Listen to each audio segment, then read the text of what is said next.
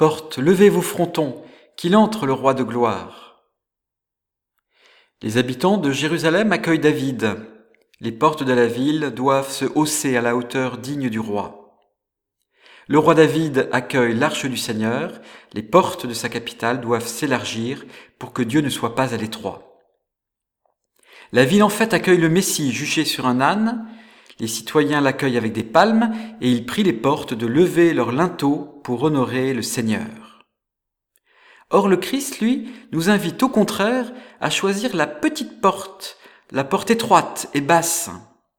Il dit aux disciples d'Emmaüs, ne fallait-il pas que le Messie souffrit tout cela pour entrer dans sa gloire? Il en est de même pour nous. Il faut que le vieil homme meure pour laisser place à l'homme nouveau. Alors nous entrerons par les grandes portes du ciel pour partager la gloire éternelle.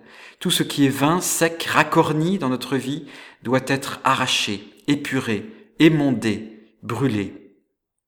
Les scories de notre égocentrisme doivent être nettoyées par le feu. Ce n'est pas facile et ce n'est pas une épreuve agréable. Chacun est soucieux de son petit moi. Mais lorsqu'on s'est râpé les fesses et le ventre en essayant de passer par la porte étroite, il nous reste l'essentiel, on est en sang, mais on est vivant. Alors que les portes de notre cœur s'ouvrent de haut en bas, de gauche à droite, pour laisser toute la place à Dieu, il vient établir chez nous sa demeure, la joie et la paix sont ses compagnes.